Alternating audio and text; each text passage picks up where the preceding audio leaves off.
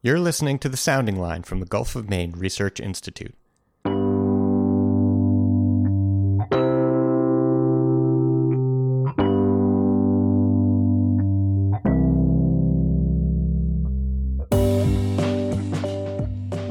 I'm Kanae Tokunaga, Associate Research Scientist in Coastal and Marine Economics at GMRI.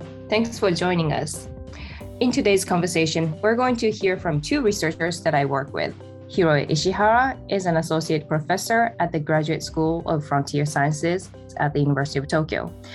And Robert Blasiak is a researcher at the Stockholm Resilience Center. My lab is engaged in research to describe how human communities at the individual and community level respond to changes in natural environments such as climate change and natural disasters, as well as human systems such as urbanization and policy changes. I work with Hiroe on research related to coastal fisheries, and I work with Robert on a synthesis project to describe ocean economy risks. Let's take a listen to our conversation. We will start by hearing Robert talk about sustainable seafood. Yeah, well, with large seafood companies, I mean, you, you kind of have to zoom out a bit more. I, I mean, I really liked what uh, Hiroe was saying about working with local fishers because there they have a very close relationship with the, with the ocean around them. Maybe they've been fishing in the same area for generations, so there's there's that knowledge and that connection to place. But when you talk with a seafood corporation, well, what sort of person is that? It's not a person anymore. How can they have a connection to a place? But at the same time, the long term viability of any of these companies, it really depends on taking care of ocean resources. It's, I mean, fisheries, it's the only major piece of the global food system where we're still basically foraging for food. You know, it just grows itself and you go and collect it. So it's, it's this tremendous resource. Um, but at the same time, it has boundaries and uh, it has limits, and uh, we're really running up against those. I mean, you hear a lot about overfished uh, fish populations, um, but there aren't a lot of new ones to discover either. So when you talk with these seafood corporations, they realize they're at this limit. So now there's this new mindset, and it's one we're trying to feed um, of being stewards of the ocean rather than just exploiting the ocean because they're, they're seeing it in, in a way that other industries maybe haven't yet because their whole operations depend on that. Uh, if they fish everything this year, just scoop up everything out of the ocean, there won't be a, a, next year, right? So when you start talking with these big corporations about trying to elevate that vision beyond the next year or two um, and to think longer term and uh, certifications are maybe some piece of that puzzle, but certifications aren't a panacea. They don't fix everything. Even something like the Marine Stewardship Council, which is maybe the most uh, familiar label for most people, it doesn't have really much to do with, with social values. So a lot of people are very worried about labor abuse and modern slavery and supply chains. Uh, the MSC doesn't really focus on that that much. So if you're if you're concerned about that, that that sticker on your fish isn't going to really tick that box. Um, and a lot of packages of fish won't have anything on it, right? So yeah, it's one of these things also. When you talk with companies that are this big in a consolidated industry, they also are all influenced by what the bad apples in the group are doing. So if there's some some company that's really terrible, then they're going to be on the front page of the New York Times or in the Guardian doing some terrible thing.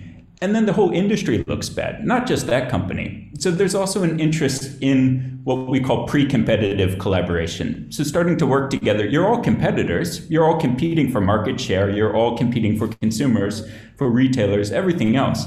But there's some issues that are bigger than you. And some of those are things like illegal fishing or modern slavery or improper use of antibiotics um, which is creating antimicrobial resistance uh, that's becoming a major planetary threat. And these are the sorts of issues that SeaBOS is working on. Um, so, yeah, I, I, totally agree with uh, Hiroe. Certifications, it doesn't fix everything, but it's something really interesting, something to look at and something to try to understand. Um, and in some contexts, I think it can be a very positive thing also. I also work with fishermen at the very, really um, personal level and then you know many of them are really proud um, about their fishing practice um, they have great ecological knowledge they know a lot about the species, where they can catch, and they know a lot about the ocean. Uh, it's just um, many fishermen that I interact interact with, they basically grew up fishing, so it's just like their second nature. They can see the ocean current just by looking at the ocean, and then by that they can tell a lot of things so that kind of um, that's something that really interests me um, about you know studying fisheries and fishermen, fisherwomen, fisher folks. And I am kind of now curious, Hiroe. So you you work with fishermen at a personal level, like I do too, and you also work on this certification scheme that is a little bit more high level. How are those two connected. So, um, is there do you do you see that the supply chain system is working? Is the supply chain system in a kind of seamless way, in a way that um, that kind of the stewardship that the fisherman has is um, maintained all out throughout the supply chain, or are there different kinds of supply chain? So, like for me, I think that the main issue that the the whole supply chain, seafood supply chain, at least looking at Japanese seafood market, is that it's it's very long and complex. So I think for the consumer, it's quite difficult to understand what is going on in the sea and how, you know, how the fish that they buy in the supermarket is caught and like what has been really happening in the sea. So I think one of the I wouldn't say this is a panacea, but I think one of the ways we need to work is try to shorten some of the supply chain or to try to convey the information that that you know not just the fish itself or label itself, but like try to convey other informations that how it's been caught and like what why is it important to buy a certain fish that is caught in a certain manner. So I think that's something that has not been done, and uh, I think at least in Japan, a lot of people we have a you know long tradition of eating fish. So a lot of people do care about fish, but it's not that they care about sustainability, but at least they care about quality. And I think if we can, you know, try to kind of convey that kind of information to the consumers, I think it is possible. I don't think it's possible to convince all the consumers in Japan, but I think there are, you know, certain consumers who are very interested in ethical consumption as well as getting good quality, you know, fish as well. So I think one of the ways is to really shorten the supply chain and try to. So in that sense, I'm very much interested in what is going on in the US in terms of community fisheries movement and those kind of things. I'm very much interested in you know knowing about that as well. You work on diverse topics, but also you work in kind of diverse environment. You work with international multicultural setting. And then also you work with policymakers as well as industry stakeholders as well as other academics. How does cross-cultural you know not only thinking about kind of differences in where you're from but also thinking in terms of the work setting um, as an academic or as a you know working with stakeholders um, who are in the business culture or work you know people who are in the policy kind of world um, how does cross cultural collaboration play a role in your work?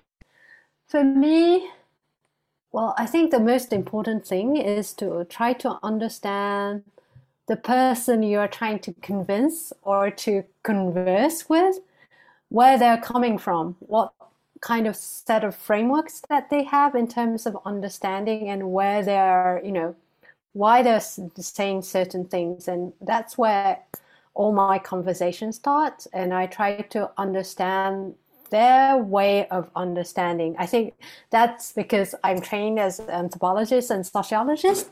So that's what I do. But like I like to observe and try to understand how people, the way people think.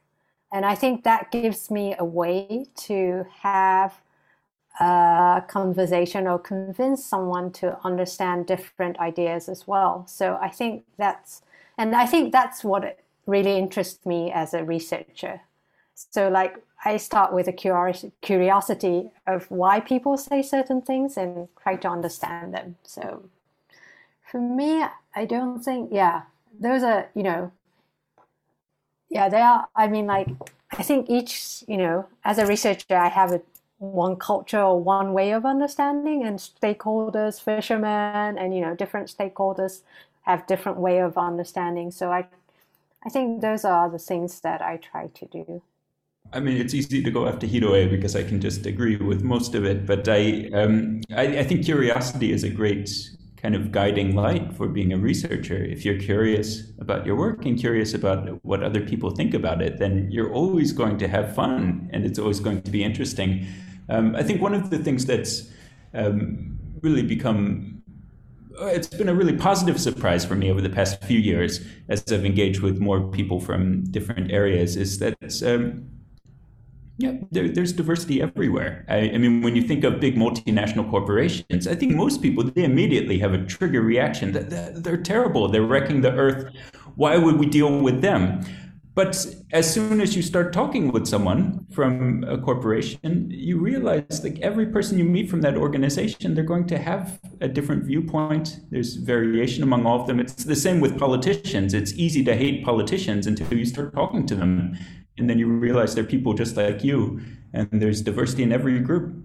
Um, so I, yeah, that makes it endlessly fascinating, and I, I think that it also it's a, a, reminder of just how easy it is to have kind of stereotypes and prejudices that um, this group will say this, and this group is motivated by that, and that's it.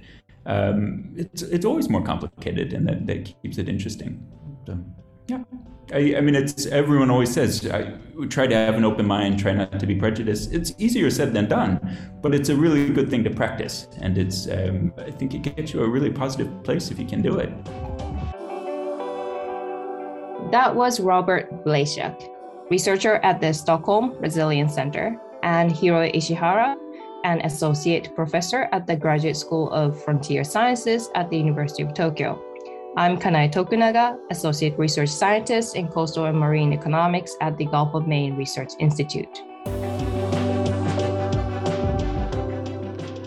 The Sounding Line is a production of the Gulf of Maine Research Institute, and you can find more episodes and read more about our work at gmri.org. Thanks for listening.